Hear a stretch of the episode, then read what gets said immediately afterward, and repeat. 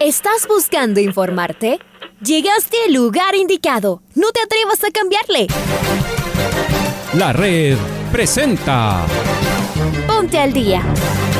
Información deportiva al instante sobre la actualidad de los equipos ecuatorianos muchos goles y el drama que tanto disfrutamos. Los albos se pusieron en ventaja con doblete de Adolfo Muñoz. La Libertadores Femenina cuenta con sus 16 equipos. Con la conducción de los periodistas de la red, Raúl el Profe Chávez y Andrés del Pichón Villamarín. Mucha información que contarles aquí en 102.1. Amigos, amigas, hola, hola, ¿qué tal? ¿Cómo les va? ¿Cómo están? Tengan ustedes de muy, pero muy buenos días. El placer de poderlos saludar. Acá estamos en este miércoles 13 de abril del año 2022. Les mandamos damos un eh, efusivo saludo a todos ustedes que tengan una programación eh, eh, por demás destacada y que todo lo que tienen planeado el día de hoy lo puedan llevar a efecto. Feliz día al maestro ecuatoriano, ¿ah? hoy es día del maestro, día 13 de abril. Feliz día a todos los maestros de la patria. Les saluda Andrés Vinamarín Espinel en compañía del señor Leonardo Durán en los controles. Arrancamos, comenzamos, iniciamos esta programación deportiva. No pierdo mayor eh, tiempo y me voy con los titulares. Liga Deportiva Universitaria goleó el Antofagasta por Copa Sudamericana. Rodrigo García destacó la labor de Edison Méndez en los cambios para el segundo tiempo en Liga. El Atlético Goyaniense sorprendió y ganó en la Argentina. Universidad Católica visita esta noche a Santos. Independiente del Valle recibe desde las 21 horas al Deportes Tolima. Sergio López se volvió a resentir de su lesión en el Aucas. Real Madrid y Vida Real de Pervis de Estupiñán son semifinalistas de la UEFA Champions League. Señoras y señores, es momento de escuchar el editorial del día con Alfonso Lazo Liga fue contundente en el segundo tiempo y consiguió su primer triunfo en Copa Sudamericana ante el Antofagasta chileno. Edison Méndez realizó dos cambios en el entretiempo. Ingresaron Michael Hoyos y Nilson Angulo y le arreglaron el partido en dos minutos. Tres minutos después, siempre siendo más que los visitantes, consiguieron la segunda y el partido quedó liquidado.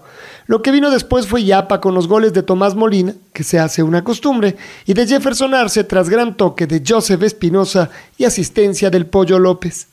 Claro que no todo fue bueno. En el primer tiempo se cometieron muchos errores, muchas imprecisiones, lo de siempre. Esto que ha sido una constante en los partidos de este año para la U. No funcionó Joao Ortiz, que no encuentra su posición en la cancha. Más adelante, más al centro, más abierto, muy poquito. Sigue en deuda, seguramente consigo mismo. En cambio, buenas sensaciones de algunos jóvenes en la segunda etapa. El manejo de Oscar Zambrano, que debe seguir creciendo poco a poco. Hay que tener paciencia. El gol de Nilson Angulo, ojalá para sacudirse de su mal momento. La presencia precisamente de Joseph Espinosa, el volante, desechado por Marini. Ahora deberá trabajar tres días para enfrentar al puntero y, en este momento, temible Barcelona. Partidazo se viene. ¿Será que se juega la continuidad de Edison Méndez? No podemos dejar de mencionar los cierres de cuartos de final de la Champions que se jugaron ayer. El Villarreal de Pervis de Estupiñán aguantó en Múnich y en un solitario contragolpe marcó el gol de la clasificación histórica a semifinales.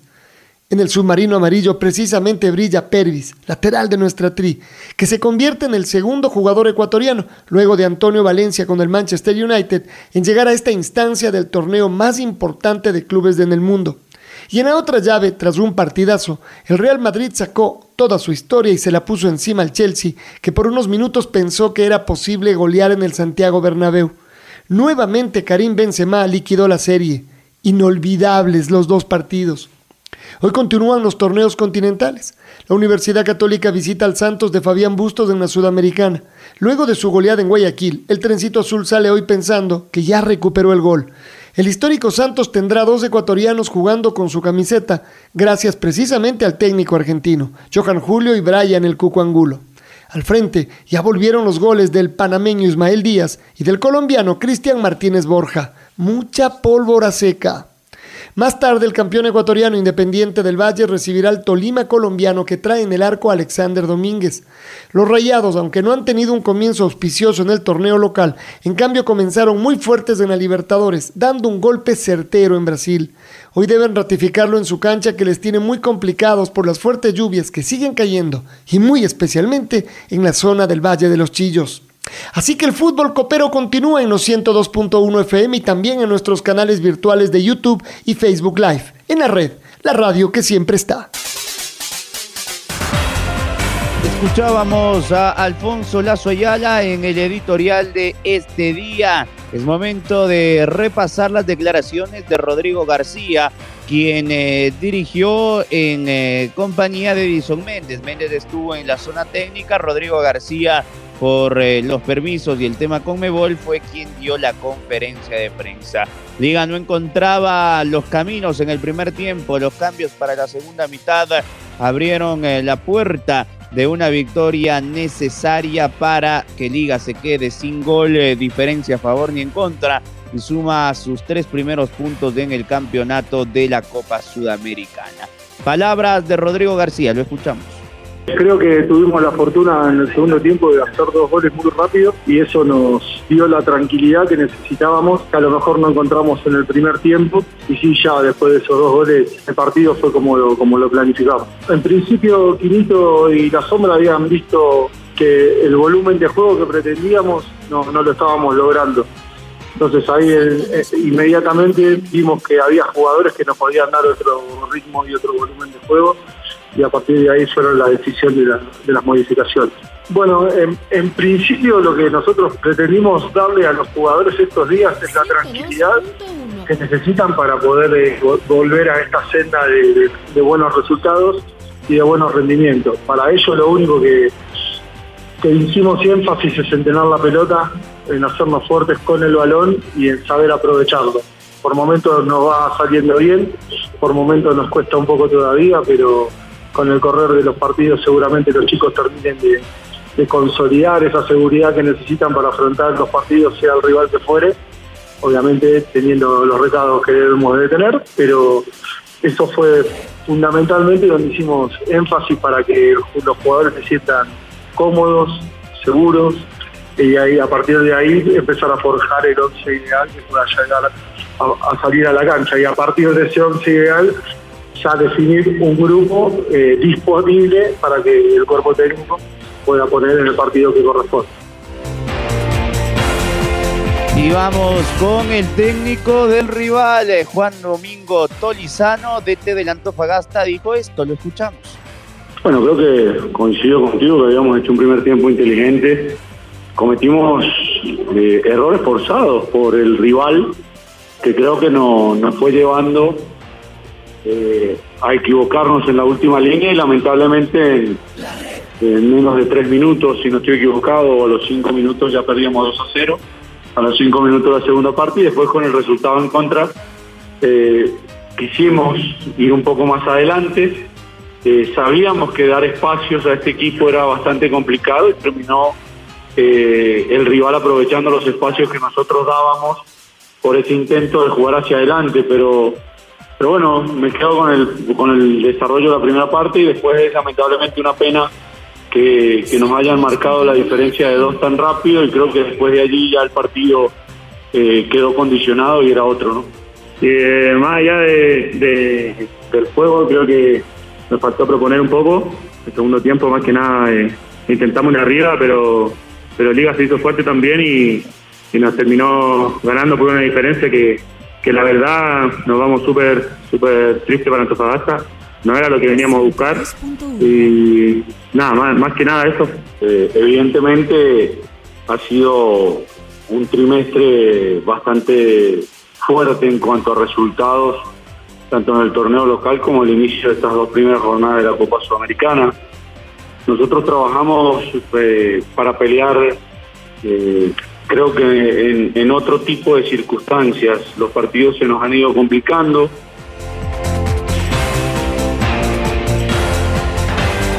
Y a partir de las 17.30 en esta jornada de día miércoles, la Universidad Católica visita el estadio Vila Belmiro.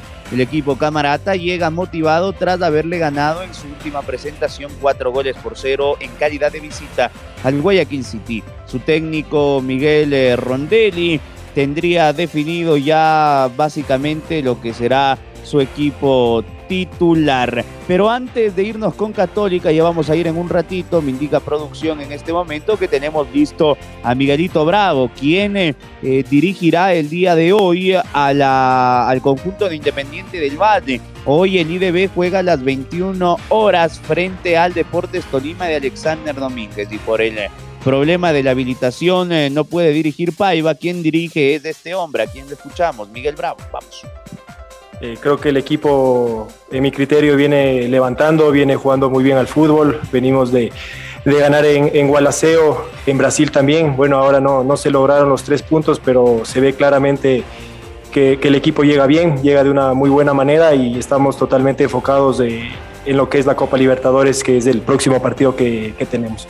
En cuanto al estado de la cancha, eh, el club está trabajando fuertemente para que esté de la mejor manera, está haciendo todos los esfuerzos y lógicamente esperemos que esté en unas buenas condiciones, sabiendo que nos enfrentamos a un rival que juega muy bien al fútbol, al igual que nosotros, entonces eh, que esté en buen estado para que se garantice un buen nivel de fútbol y que la gente que venga al estadio pueda disfrutar de un buen espectáculo. Eh, Tolima es un equipo muy fuerte, es el último campeón, viene ganando el último partido del torneo colombiano 3 a 0 y también hay que poner en contexto que el partido que perdió de Copa también es contra uno de los candidatos, contra eh, Atlético Mineiro, que, que, juega muy bien al, al, fútbol. Y el análisis que se ha hecho del, del, rival es ese, que siempre intentan proponer, que tienen muy buenas dinámicas ofensivas, que del medio hacia adelante tienen jugadores eh, rápidos y desequilibrantes. Entonces tratar de siempre enfocarnos en lo nuestro, pero también saber que tendremos que estar muy atentos también a, a, su juego ofensivo que, que, los destaca. Y bueno, Renato nos, me ha integrado, la verdad, eh, muy bien en todas las dinámicas, en videos, en, la, en, los entrenamientos que se puede, considerando también las, las otras funciones que tengo dentro de, de, del club, pero eh, conozco plenamente el plan de partido, cómo se lo lleva a cabo en las diferentes eh, etapas. También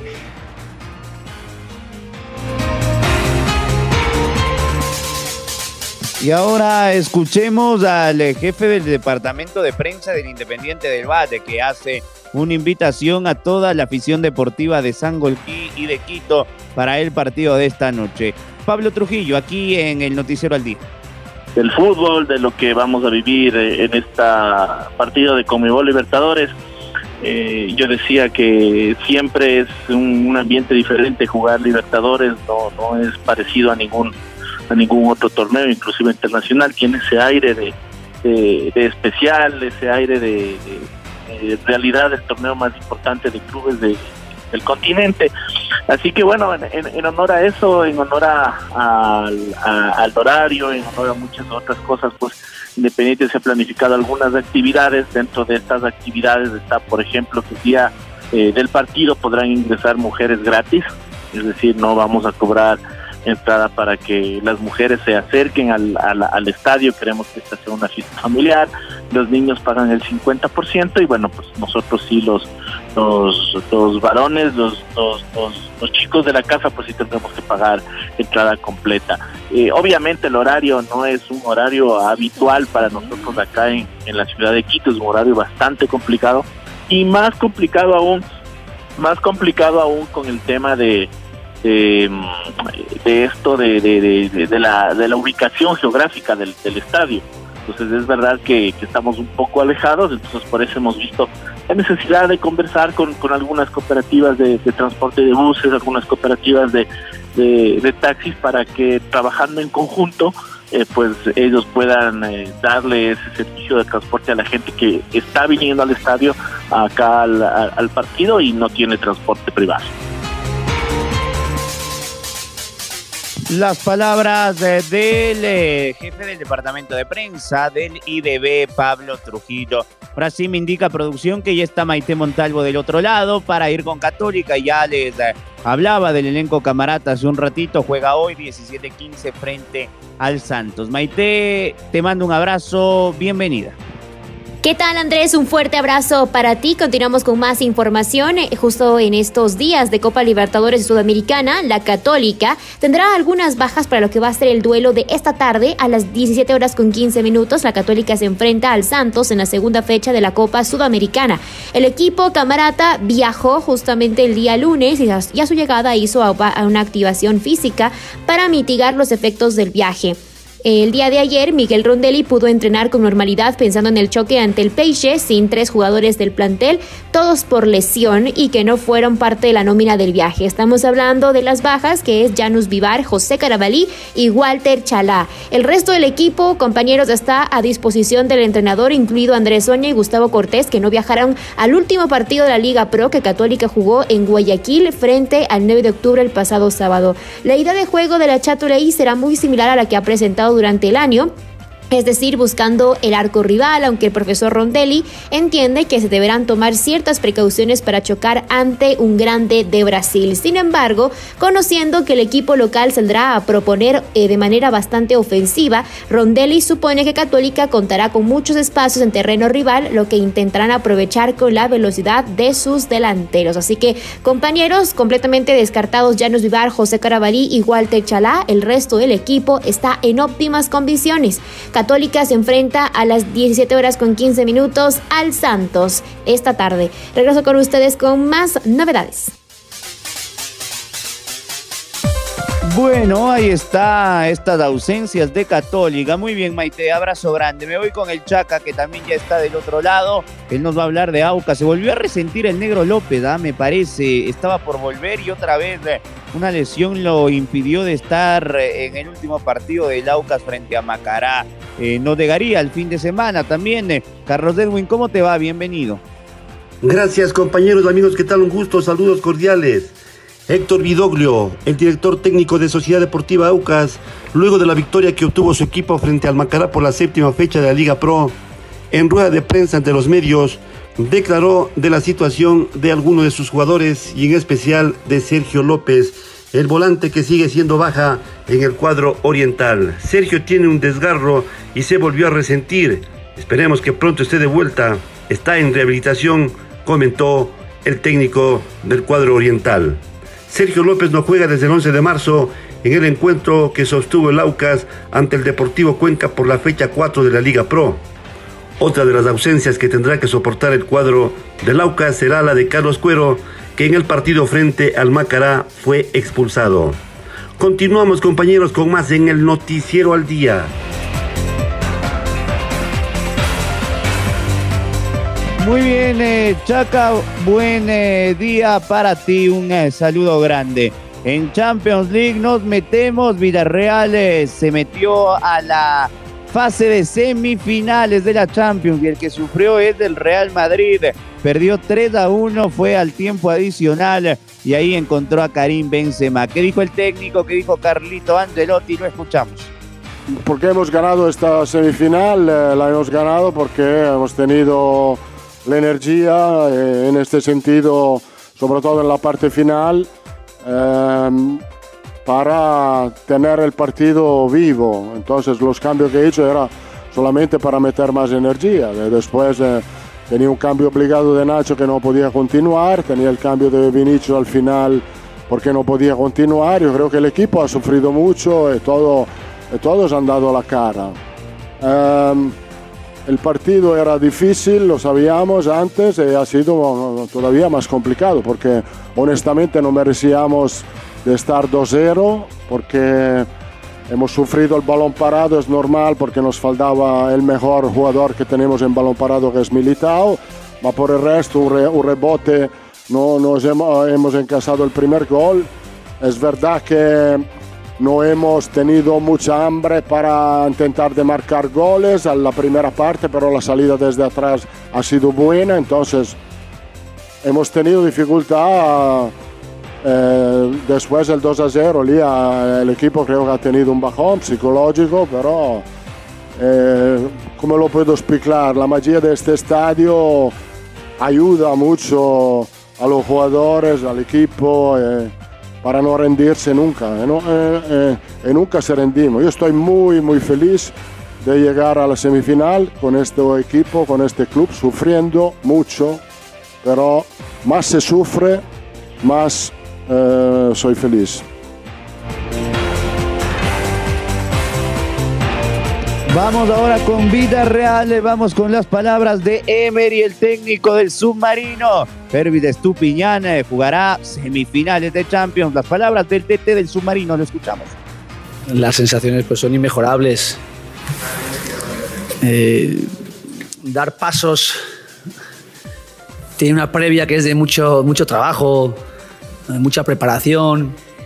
Eh, hoy era un partido mayúsculo, pero había un primer partido de 90 minutos que jugamos en Villarreal, que dicen mucho, que dicen mucho de cómo teníamos que responder hoy y que también nos hacían eh, tener una cierta ventaja que también nos podía ayudar. Entonces ha salido un partido perfecto en defensa. Perfecto, o sea, el jugador es, eh, pero es la única manera. Eh, Ya contra equipos de este nivel en su campo, con la capacidad arrolladora que tienen de, de posicionarse tan alto sobre ti, de, de defensivamente tener jugadores brutales eh, a nivel de, duelos al, al espacio, a la espalda, con el cuerpo, corriendo, pero que nosotros íbamos a encontrar las nuestras, porque también tenemos buenos jugadores, tenemos gente sacrificada, que era muy importante, y luego encima teníamos que saber encontrar nuestros cinco momentos en el partido, cinco, pero que esos cinco tenían- podíamos sacar provecho, y así lo hemos hecho en la acción de Samu, que el otro día, además hablábamos en el vídeo, pues el otro día, pues salió y era mejor que no hubiese sacado en casa, pero hoy, pues eh, dando un- otra vez una oportunidad en el sentido positivo, pero exigente, pues ha metido el gol. Bueno, es el camino ¿no? de- del equipo y bueno, he contado la, la anécdota de Samu, pero de todos. Bueno, hay cosas que hay que ir dando paso a paso, entonces vamos a disfrutar de las semifinales. Pero es verdad que nosotros planteamos esta eliminatoria como muy difícil, que ellos sean los favoritos y que a ver cómo encontramos nuestras opciones. Y primero era en casa. Entonces, eh, hoy hemos venido con una ventaja eh, de Villarreal que era muy importante, muy importante y básica y determinante. Entonces, ahora vamos a plantear lo mismo, pero no pensando en la final, pensando en disfrutar las semifinales.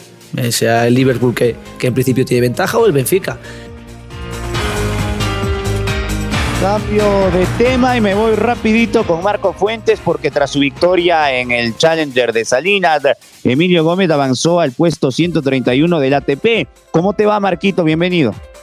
¿Qué tal Andrés? Amigos amigas de la red, qué gusto saludar con ustedes a esta hora para hablar un poco de tenis a nivel eh, nacional porque el ecuatoriano Emilio Gómez ascendió a su mejor posición en el ranking ATP tras eh, consagrarse campeón del eh, singles en el Challenger de Salinas desarrollado el pasado fin de semana.